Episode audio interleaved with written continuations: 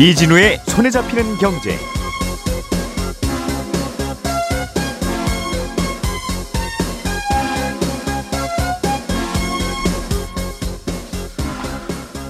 안녕하십니까 이진우입니다.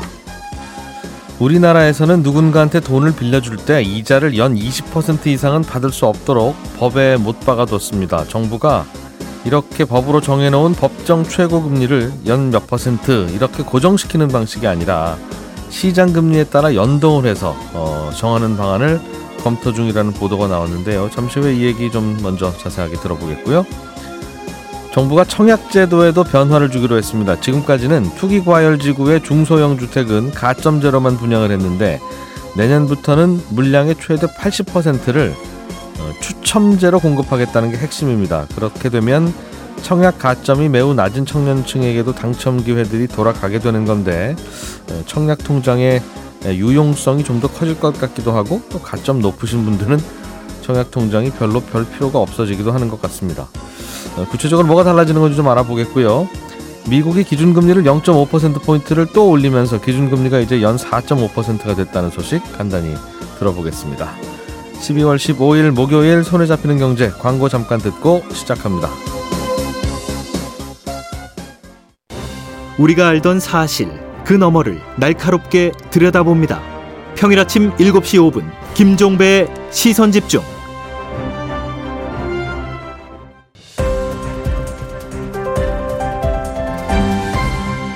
이진우의 손에 잡히는 경제.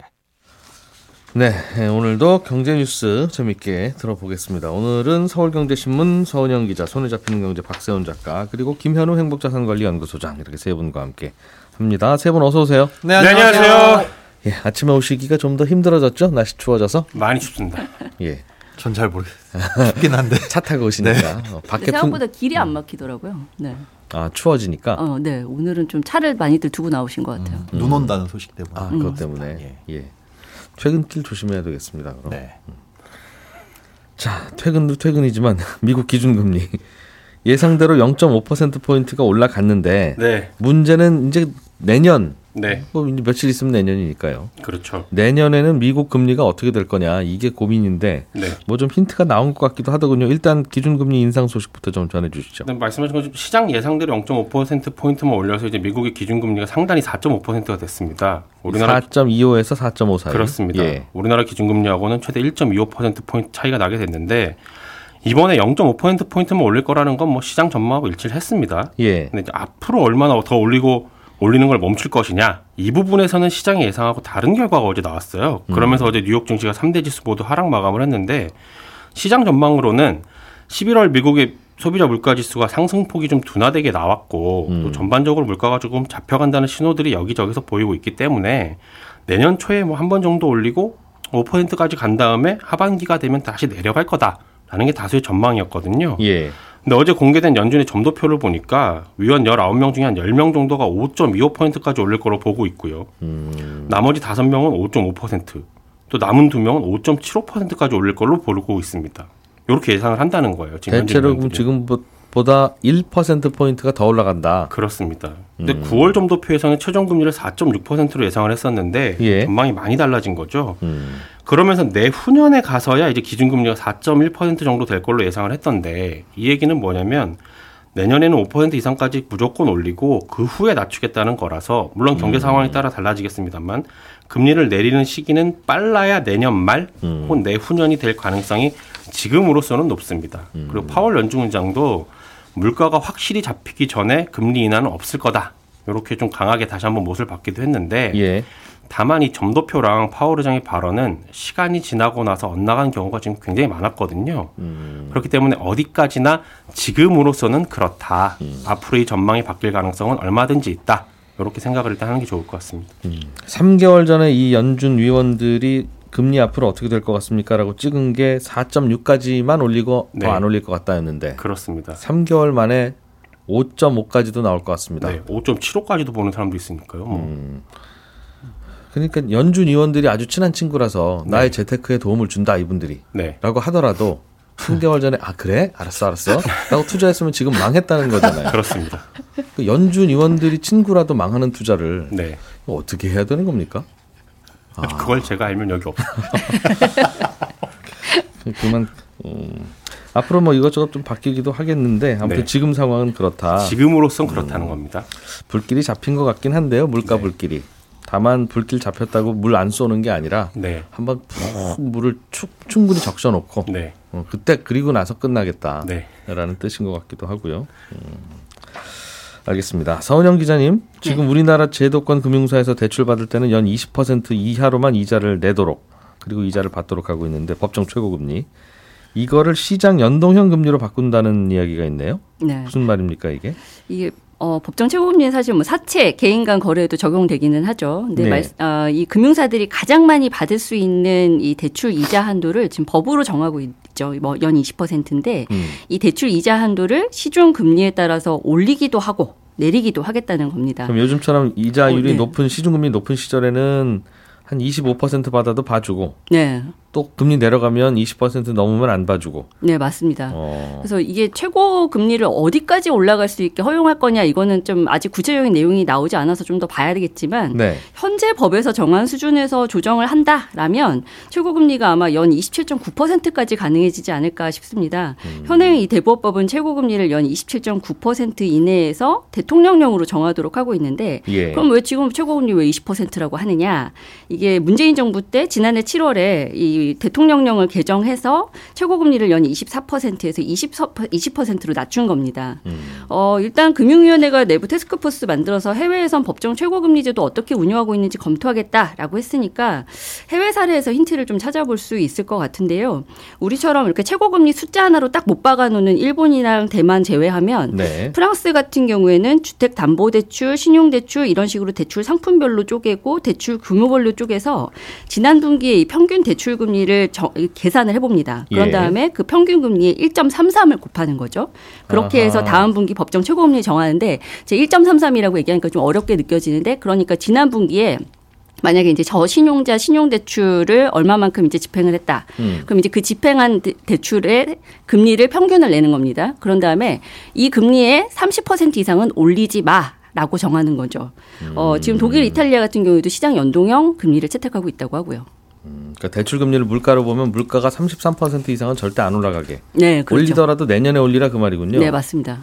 그렇다면 프랑스에서는 그 금리가 뭐 40% 50% 이렇게 되기도 하겠습니다. 이론적으로는. 아, 그럴 수는 있죠. 갑자기 금리가 뛰면 당연히 예. 올라갈 수는 있죠. 시장 탑, 그렇죠. 음, 그 장, 올, 작년에 많이 올라갔으면 네네. 올해는 또 올라갈 수도 있는. 거니까. 상단이 계속 올라갈 수는 있는 음, 방식입니다. 그러니까 이론적으로는 제한이 없으나 네, 어, 인상 폭은 좀 제한을 하자는 게 네. 일반적인 그렇습니다. 시장 연동형이군요. 음. 정부가 시장 연동형으로 바꾸겠다고 하는 건 지금 시장 금리 20%는 웬만한 기업들도 못 빌리는 그 금리이기도 하니까 네, 맞습니다. 이러면 서민들한테 누가 이 20%에 돈 빌려주겠느냐? 이거는 좀 유- 옮겨봐야 되겠다라는 생각인 것 같은데. 맞습니다. 이게 결국 공급과 수요 측면 모두가 다 지금 힘든 상황이 됐다라는 건데요. 어, 요즘 신문, 방송, 온라인 매체 막론하고 거의 모든 매체에서 이 법정 최고 금리가 이 저소득 저시, 저신용자들 불법 사금, 사금융으로 내몰았다. 예. 착한 금리 역설이다. 이런 기사들을 쏟아내고 있거든요. 어, 사실 올 초에 이제 기준금리 인상 이어지면서 이런 기사들이 꽤 많이 눈에 띄기 시작하긴 했는데 최근에 이렇게 쏟아지다시피 하는 게 당연히 대출 금리가 가파르게 올랐기 때문입니다.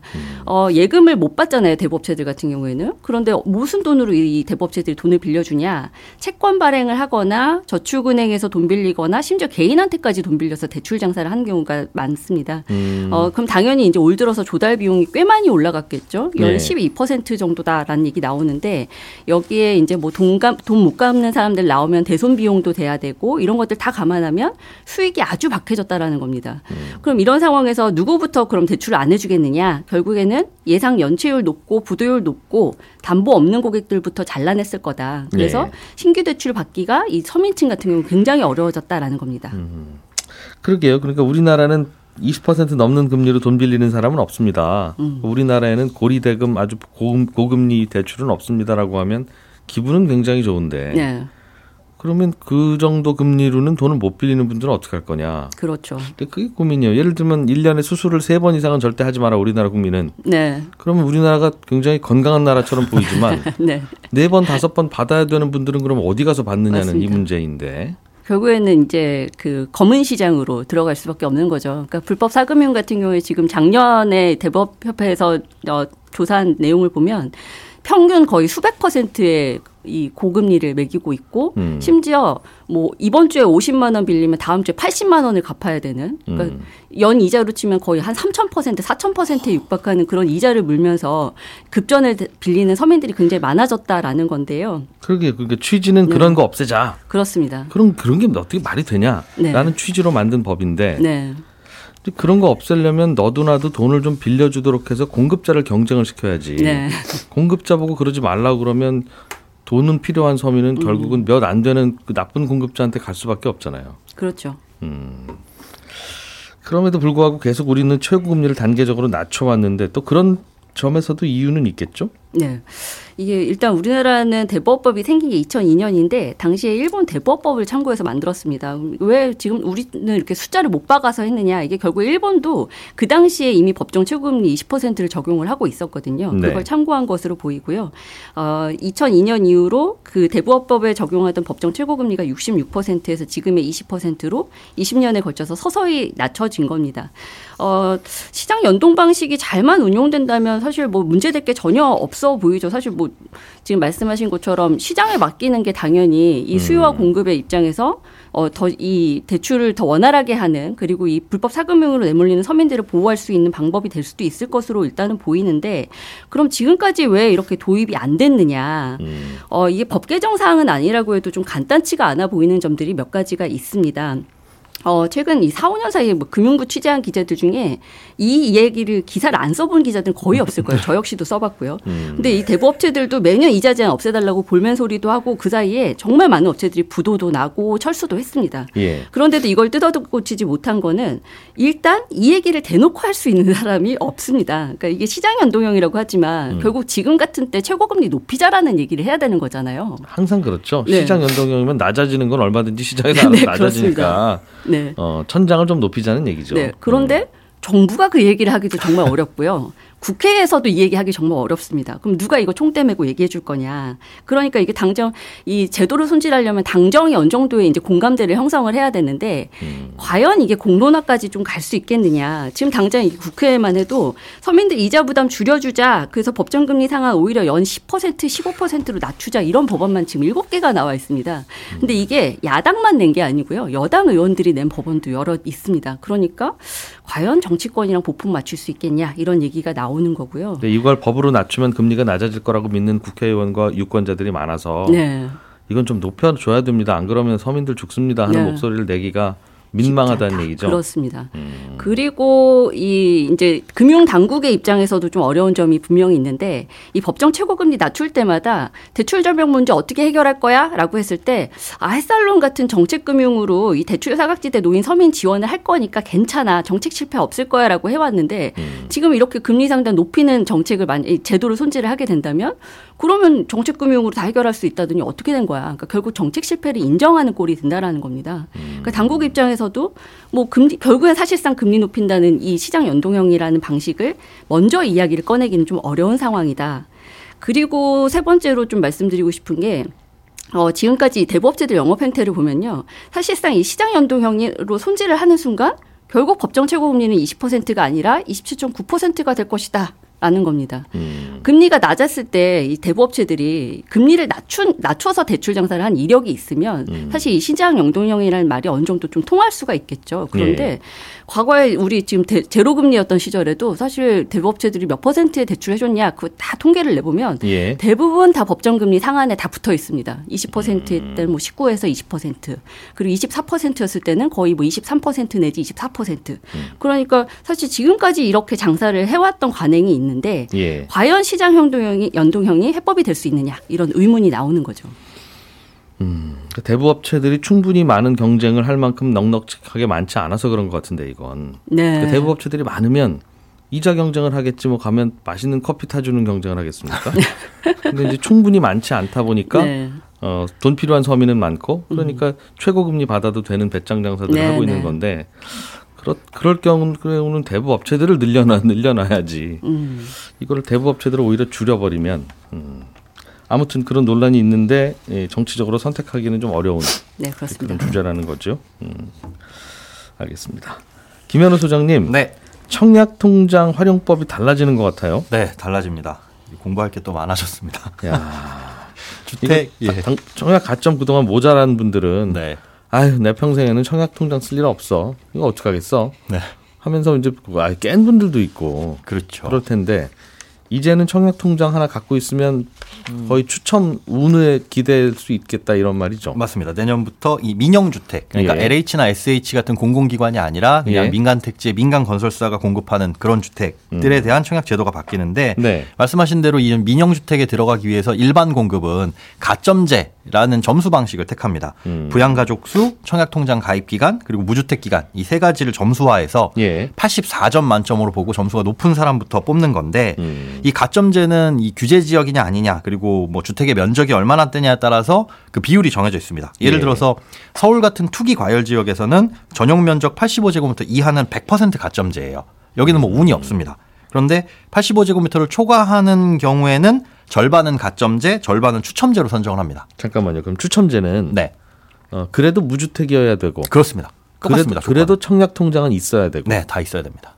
그럼 없는 분은 오늘 만들면 되겠네요. 어, 그게 물론 1순위 요건이 있기는 한데, 뭐, 가입한 지 2년 이상, 뭐, 야- 납입 24회 이상, 이렇게 경과하면은, 아, 그거는 있어야 그 저 추첨 풀에 들어갈 수 있다. 어, 1순위, 2순위를 뽑는데, 1순위에서 일단 꽉 차고 안 미달이 되게 되면 2순위에게까지 기회가 돌아오긴 하나. 네. 아, 대개는 청약- 1순위에서 마감될 그렇죠. 다 테니까 마감이 되죠. 1순위가 되려면 통장 만든 지 2년은 돼야 된다. 네. 뭐, 지역마다 다르긴 하나, 2년이면은 어느 지역이나 음. 1순위는 됩니다. 그렇군요. 네. 예. 그렇게 해가지고 일단 뽑는 방식이 뭐 절반은 가점, 절반은 추첨이면 일단 공급량이 100 가구다. 그러면 50가구는 가점제로 뽑고 거기서 떨어진 사람들이 있을 거 아니에요. 예. 그럼 그 사람들 한 대 모아서 나머지 50가구에서 이제 무작위로 추첨을 하는 방식이 추첨제인데 이제 내년부터는 규제 지역에서 이 가점제와 추첨제 비율을 좀 조정해서 음. 추첨제 비중을 늘리겠다는 게 핵심입니다. 규제 지역에서도 이렇게 하면 우리나라 전국에서 다 이렇게 한다는 거고. 그죠? 그렇습니다. 집값 비싼 지역이든 네. 뭐든 간에. 음, 맞습니다. 어, 중소형도 그렇게 한다는 건 모든 평형에서 다 이렇게 한다는 거죠. 어, 다 그렇기는 한데 이게 약간 달라요. 그러니까 추첨제를 더 늘리는 면적이 있고 오히려 가점제를 늘리는 면적이 있습니다.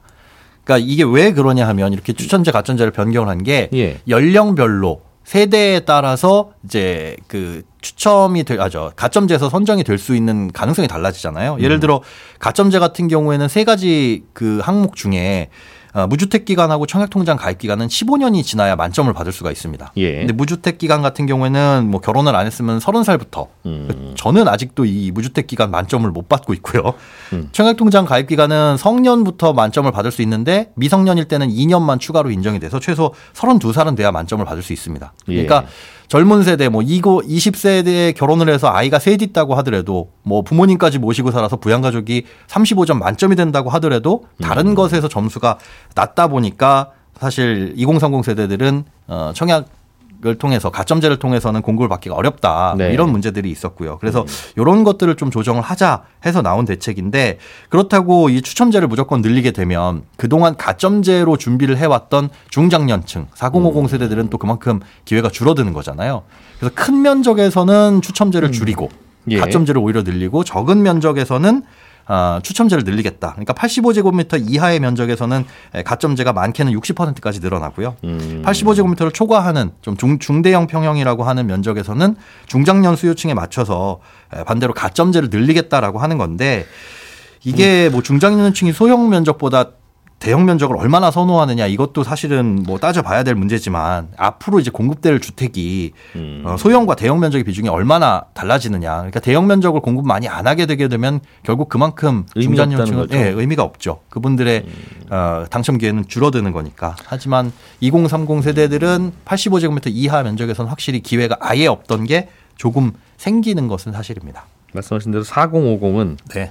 음, 그동안 무주택 기간 길었던 네. 자금이 넉넉하지 않은 분들한테 네. 드리려고 이제 이걸 이렇게 한 걸 텐데 그렇습니다. 분양가도 상한제하면서 눌러놓고 그렇죠. 기다리시면 언젠간 기회가 올 겁니다. 뭐꼭 좋은 건 아닙니다만 그런 취지였는데 네. 이분들은 내 집 마련을 이제 다할 방법이 없네요. 그래도 4, 50대가 되면 내 집 마련이 되는 어, 세상이구나 하셨을 텐데 대형 면적에서 조금 기회가 늘어나지만 그러면 돈이 더 필요하고 소형 면적, 중소형 면적 그렇- 85제곱미터 그렇겠죠. 이하에서는 음, 조금 경쟁률이 치열해지는 그런 상황입니다. 알겠습니다. 일단은 전, 전 국민이 통장만 있으면 희망을 갖게 된다는 점에서는 네. 섣불리 집 사는 분, 집 사려는 분들이 또 더 줄어들기도 하겠네요. 아무래도 음. 당첨 기회가 생기니까 네. 뭐 그럴 수 있겠죠. 조금 전에 말씀하신 이 내용 말고 혹시 달라지는 게 또 더 있습니까? 네, 최근 뭐 미계약 물량 많아지면서 소위 줍줍이라고 불리는 무순위 청약 늘고 있는데 이게 예. 소화가 잘안 되고 있습니다. 이 무순위 청약이라는 게 1순위, 2순위에서도 계약이 안 되거나 계약을 안 하시는 분들 때문에 시장에 나오는 건데 네. 원래는 예비 입주자를 선정해서 그 안에서 뽑습니다. 근데 이 예비 입주자가 세대의 40% 이상 그리고 60일간만 활용하다 보니까 그걸 넘쳐가지고 어 분양이 안 되게 되면 혹은 음. 나중에 이, 예- 이 미계약 물량이 나오게 되면 무순위 청약이라는 걸 진행을 하거든요. 근데 이 무순위 청약- 청약도 자격이 없는 사람이 자꾸 청약을 넣거나 또 계약을 취소하게 되면 어, 청약 이저 제도를 다시 해야 돼서 절차를 다시 밟아야 돼서 어, 소화가 안 되는 경우가 많아서 요걸 좀 해소하고자 예비 당첨자를 500% 이상으로 늘려놓도록 하고요. 그 예비 당첨자를 활용하는 기간도 기존 60일에서 180일로 늘리도록 개정을 합니다. 그리고 그러니까 예비 당첨자를 지금까지는 합격자의 40%만 뽑을 수 있었어요. 네, 뭐 지역마다 다르긴 한데 음. 어, 전국적으로 보자면은 가장 이제 낮은 곳이 40% 이상 정도만 그러다 보니 그것도 이제 60일만 활용을 했거든요. 근데 나중에 어, 부적격 당첨이 나오게 되면 어, 예비 당첨자를 활용할 수가 없으니까 그 안에서는 또 못 뽑고 어, 새롭게 청약을 하는 거죠. 줍줍보다는 그래도 신청하신 분들 중에 뽑자. 네. 음, 일단 얘기죠? 그렇게 하고 그렇게라도 해서 또 안 되게 되면 아, 무순위 청약을 하게 되는데 무순위 청약도 지금 청약 요건이 해당 지역에 거주를 해야 됩니다. 그러다 네. 보니까 뭐 전입 신고를 허위로 하거나 이런 일이 발생을 하는데 음. 그러지 않도록 하도록 이 해당 지역에 거주해야 되는 요건도 삭제를 해서 예. 어느 지역에서라도 이제 무주택 성년이면 청약을 할 수 있도록 내년부터는 아, 개정이 됩니다. 매번 얻는 교훈이긴 한데 네. 청약 집이 있는 분들도 청약 통장은 안 깨는 게 어, 심지어 두 채 세 채 있는 분들도 네. 그냥 청약 통장 하나 만들어 놓고 맞습니다. 집에 뭐 금고나 서랍이나 이런 데 넣어 놓는 게 네. 어, 그게 나라 정책이 매번 바뀌니까 어, 뭐 대비가 잘 안 되네요. 맞습니다. 예. 예, 저는 11시 5분에 이어지는 손에 잡히는 경제 플러스에서 다시 한번 인사드리겠습니다. 이진우였습니다. 고맙습니다.